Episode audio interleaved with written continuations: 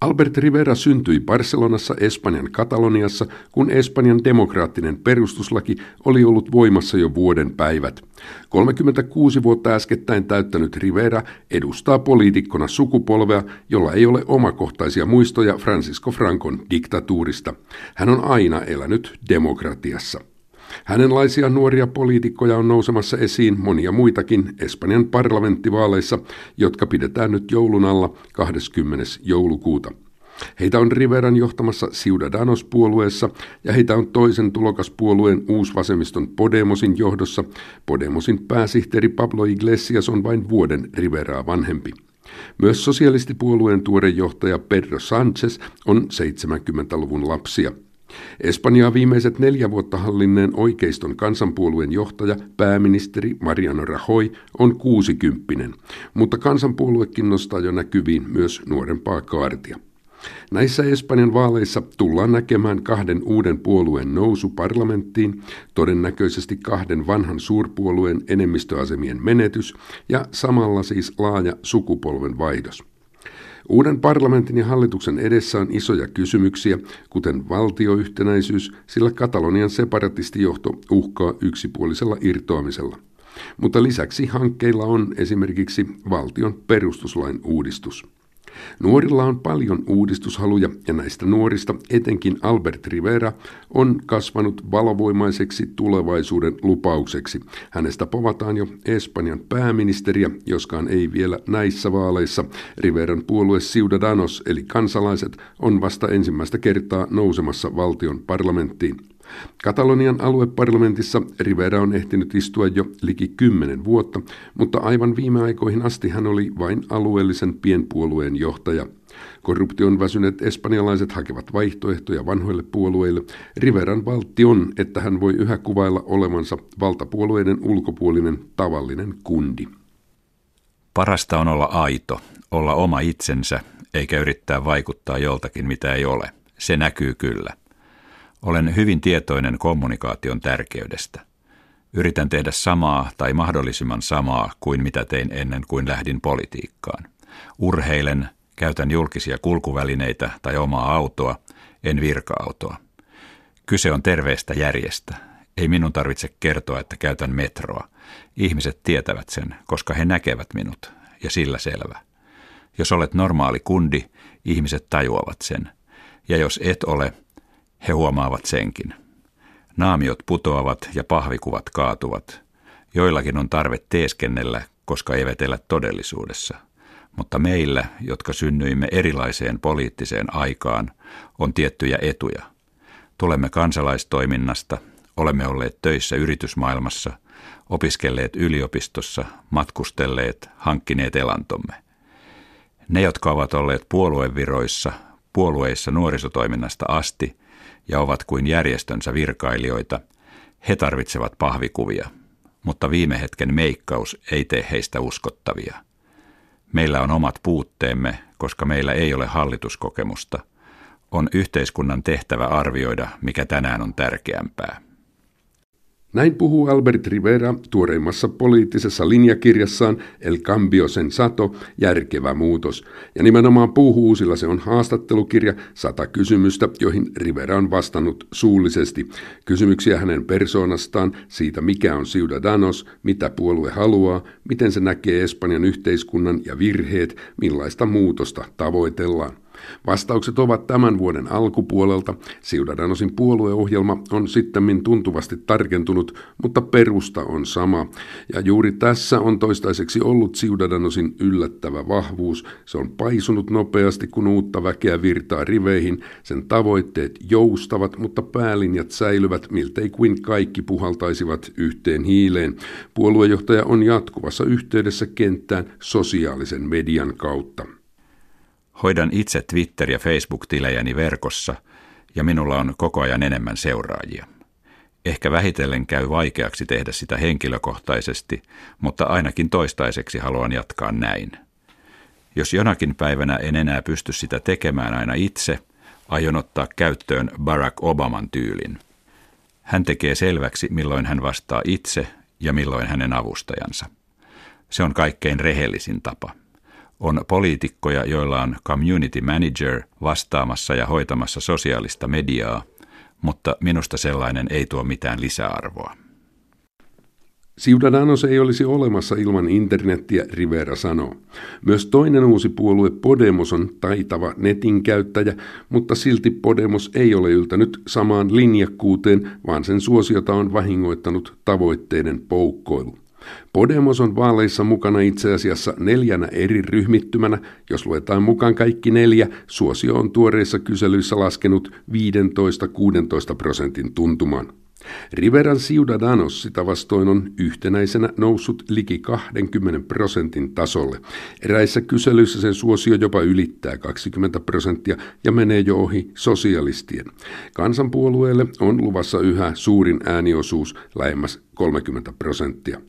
Ciudadanos vie äänestäjiä kansanpuolueelta, mutta on viime aikoina alkanut viedä myös sosialisteilta. Se on poliittisesti asettumassa oikeiston ja vasemmiston välimaastoon. Rivera esimerkiksi hyväksyy vasemmiston säätämän aborttilain, mutta tekisi eräitä oikeiston vaatimia muutoksia. Zapateron sosialistihallitus olisi voinut hakea laajaa konsensusta asiassa.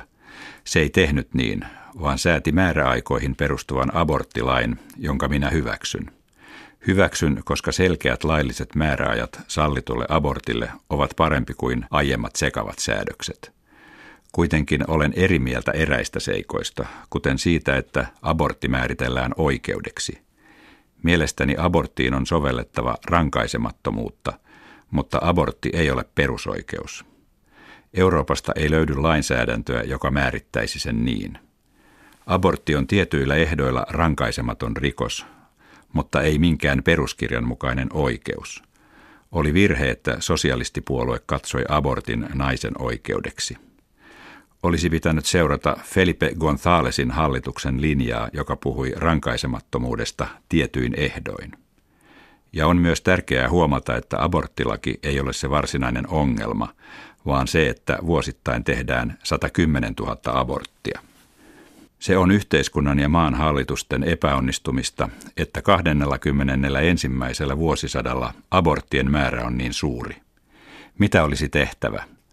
Ratkaisu on hyvä sukupuolivalistus, ehkäisyvälineiden laaja käyttö ja tiedon jakaminen.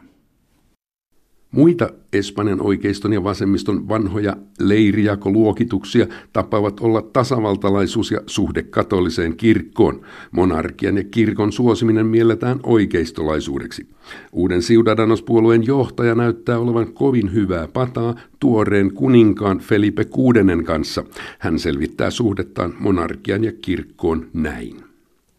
Totta kyllä, että demokraattina uskon julkisen elämän tasavaltalaisiin periaatteisiin – ja katson, että vaalit ovat paras tapa valita julkisten virkojen haltijat. Mutta me elämme perustuslaillisessa ja parlamentaarisessa monarkiassa, jossa valtion päämiehellä ei ole poliittista valtaa, vaan hän on valtion edustuksellinen instituutio.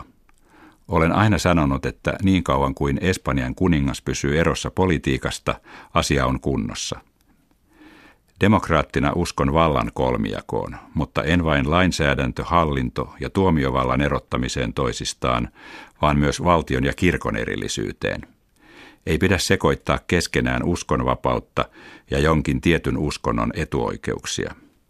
Espanjassa, kuten muissakin maissa, on yksi enemmistöuskonto, mutta varoitan etuoikeuksista. En kuuntele paljon pappeja, enkä myöskään vainoa heitä – olen agnostikko, en ole uskovainen. Kuten Luis Buñuel sanoi, haluaisin uskoa, mutta kun en usko, niin en voi sille mitään. Kunnioitan ihmisiä, jotka ovat uskovaisia, sillä olen demokraatti ja kunnioitan uskonvapautta. Mutta toisinaan joidenkin puolueiden kautta yritetään ujuttaa läpi uskonnollisia vaatimuksia, jotka eivät sovi yhteen siviililainsäädännön kanssa. Vuonna 1979 tehtiin katolisen kirkon kanssa sopimus, jolla kirkolle myönnettiin tiettyjä erivapauksia, jotta kirkko tukisi siirtymää demokratiaan. Tämä on korjattava. Katson, että kirkon pitää maksaa kiinteistöverot, kuten pitäisi myös poliittisten puolueiden, ammattiliittojen ja työnantajaliittojen, jotka nekään eivät nykyisellään maksa. Ei kenellekään erivapauksia. Uusien puolueiden nousua siivittää, että ne lupaavat puhdistaa maan vanhojen puolueiden korruptoituneista käytännöistä. Espanjan talouskriisi toi esiin laajoja väärinkäytöksiä kaikista vallassa olleista puolueista.